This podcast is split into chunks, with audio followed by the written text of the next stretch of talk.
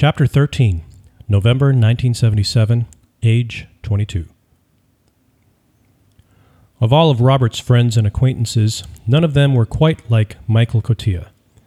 He was a handsome young man who had a reputation for being one of the nicest guys around and was popular among the ladies.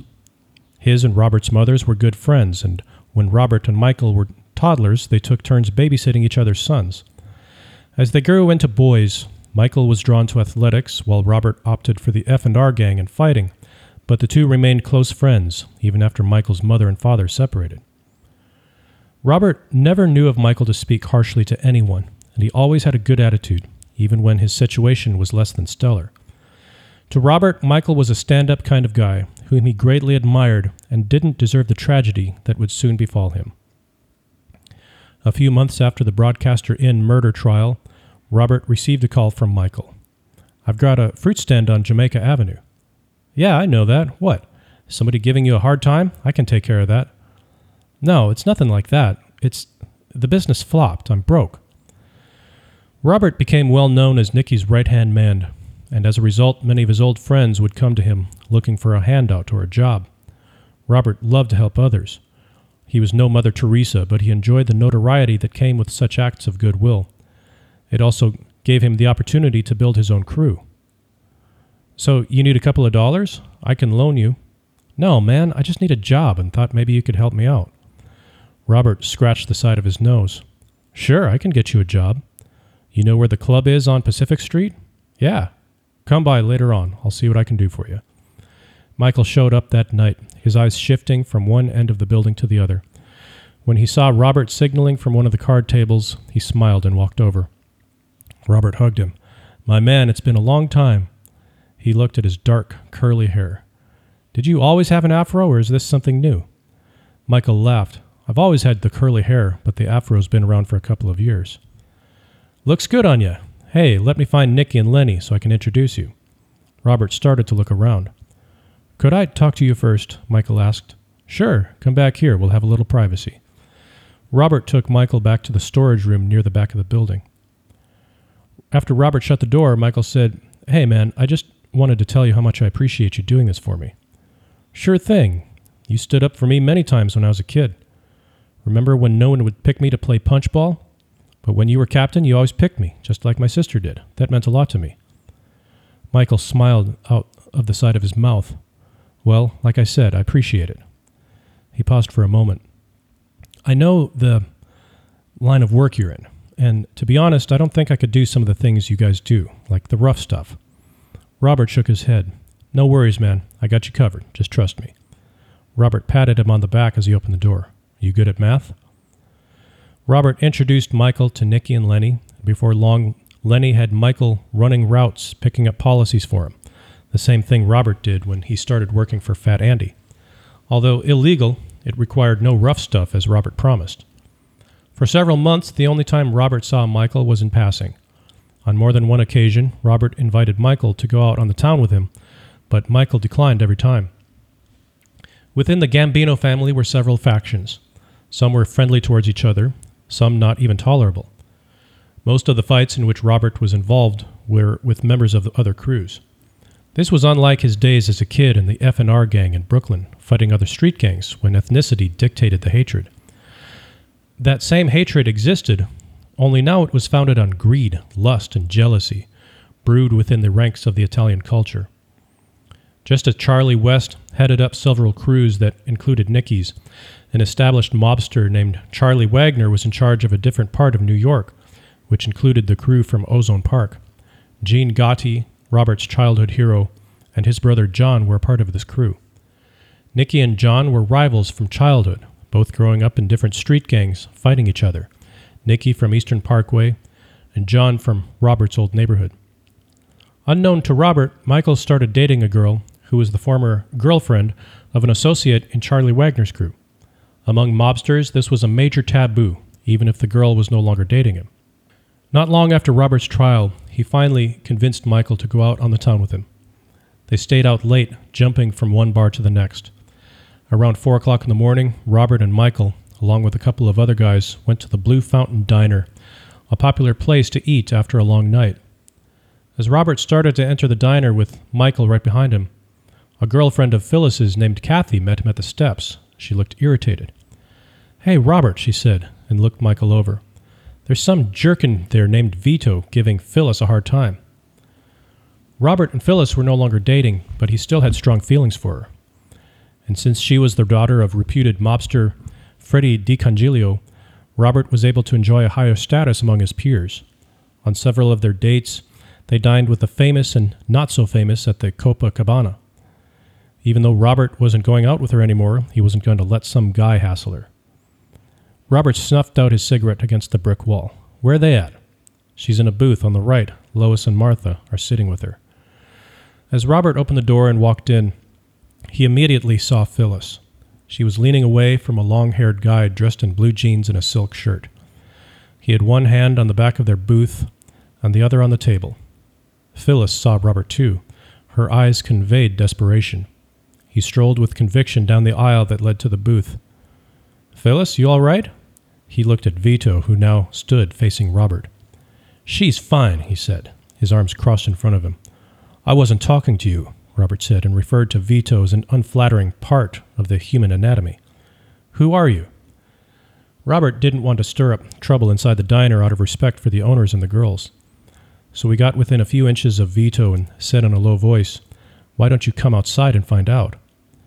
Robert turned and went back the way he came in. Apparently, Vito was up for the fight since he followed him outside. To avoid disrupting the flow of business into the Blue Fountain diner, they went to the other side of the street. Before they came to blows, Robert heard another commotion on the other side of Cross Bay Boulevard. The guys in his crew were fighting another group of guys. Under the street lights of early pre dawn, Robert could see Michael in the middle of it all, a fish out of water in the midst of a brawl. Forgetting his fight with Vito, Robert ran over to Michael, who stumbled towards Robert with his shirt open and holding his chest. When Robert got close enough, he could see a small cut and very little blood. He stabbed me, Michael said, just before he fell to the ground. Robert knelt down next to him. Who stabbed you? I don't know who he is, some guy. He pointed back to where the incident occurred. The group of men was gone, just as a police officer arrived. Together, he and Robert got Michael into the back of his squad car, and Robert got in next to him as he tossed his keys to one of the other guys. Meet us at the hospital. Robert rode with Michael to the emergency room. After Michael was admitted, Robert and the rest of his crew waited around for a few hours before the doctor came out. Robert approached him. How's he doing? We're waiting on a heart specialist. We could see on the x rays that the knife apparently punctured his heart. And he's still alive? Robert asked. The doctor explained that it was possible, and that more than likely they'd be able to stitch him up and send him home, but they wanted to consult a specialist first. Robert thanked the doctor and turned back to the other guys.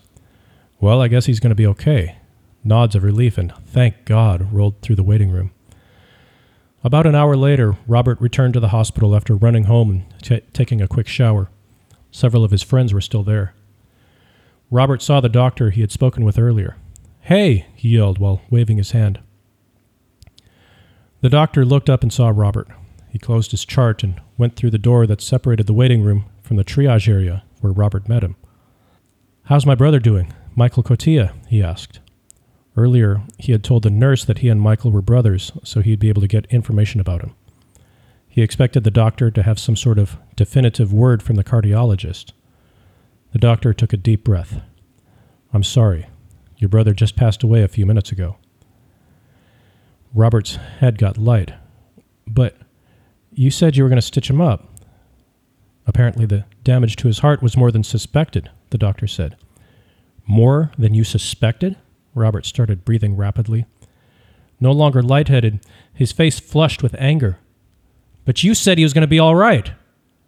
It took what little self control he had to keep him from strangling the doctor.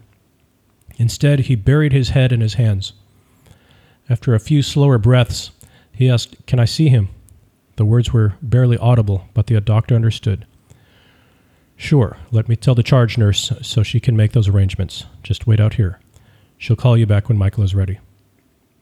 The only time he ever saw Michael get into a confrontation was when he accidentally hit one of their punchball buddies in the eye with the ball. The kid got mad at him and hit Michael in the eye. Michael did nothing to retaliate, even though it was an accident. That was just the kind of guy he was. There was no way anyone could have a beef with him, especially one that would cause his death. But here he was in a small, dimly lit room, lying motionless on a cold steel table, his face white as chalk. His shirt was missing, and only a white linen sheet covered his body up to his chest. On his left side, close to his armpit, was a red dot on the sheet about the size of a pencil eraser. Robert pulled the sheet down enough to reveal a wound about an inch long. He replaced the sheet and began to weep. Many times Robert asked Michael to party with him and he turned him down. Now, the one time he said yes. I don't know who did this to you, Michael, but I promise I'll get him. The next day, Robert went over to Phyllis's house. His remorse over Michael's death was genuine, but his self centeredness caused him to use it as a way to gain sympathy from her. She answered the door sniffling and with a tissue in her hand. When she saw it was Robert, she wrapped her arms around him and started to cry. After a few minutes of sniffling on each other's shoulders, she invited him in. She brought him into the living room where the three friends from the diner were seated on the couch. When they saw Robert, they all got up and hugged him. After they sat back down, they started drilling him with questions. Do they know who did it? Not yet, but when I find out, I guarantee you he's a dead man. Oh, Robert. Phyllis had a look of concern and squeezed his arm tighter. He patted her hand, encouraged that a rekindling of their relationship was being made. Robert looked at the others. The funeral is in a couple of days. They're not going to be able to make it. Robert turned around and saw Phyllis's father, Freddie DiCangilio. Robert stood and held out his hand. Hello, Robert, Freddie said, shaking his hand. Sorry to hear about your friend. Thanks, Robert replied, thinking it strange that Freddie referred to Michael as his friend since he had known him as long as Robert. Why can't we go to the funeral? Phyllis asked her father. Not now, Phyllis. But I don't understand. Sure you do, Robert. Freddie put his arm around his daughter. Except for his father, who was too ill to make it, Michael's funeral was attended by many of his family members and friends. Robert was very dramatic, crying and weeping on others' shoulders, which drew scorn from Nicky, who had taught Robert to never show his feelings. Again, he felt remorse, but the drama was more about him receiving attention. About a month later, Michael's father passed away. Not long after the funeral, Jojo Corozzo, one of Nicky's other brothers, came by the crap game on Mott Street and picked Robert up in his car. Nicky and Lenny were down in Florida at the time, and Jojo went to a meeting regarding Michael's death. While they drove around, he explained to Robert what had happened. It seems your friend Michael was messing around with some guy's girlfriend or wife or ex. I'm not sure who she was. It doesn't matter. Anyway, this guy is a part of a crew that hangs out with a guy named Charlie Carneglia. Never heard of him, Robert said. He runs with the likes of Jeannie and Johnny, Jojo said, referring to two of the Gotti brothers. Anyway, this Charlie's one bad dude from what I heard. So his buddy tells Charlie about your friend Michael messing with his old lady. Now, I don't know how it happened, but somehow they knew Michael was there at the diner. There was silence in the car for a moment. Then Robert said, So they set us up. What do you mean? There was this guy, Vito, hitting on Phyllis. While I was dealing with him, they killed Michael. They got me away from Michael so they could kill him. So this Charlie guy, he's the one that killed Michael. Yeah. Who gave the order? Nobody. Nobody. He took the matter into his own hands. Great. Then point me in the right direction, and I'll take care of it. That's the thing, Robert. This guy Charlie's untouchable. Nobody is untouchable. It's an order straight from Neil. Charlie's done a lot of favors for Neil, if you know what I mean.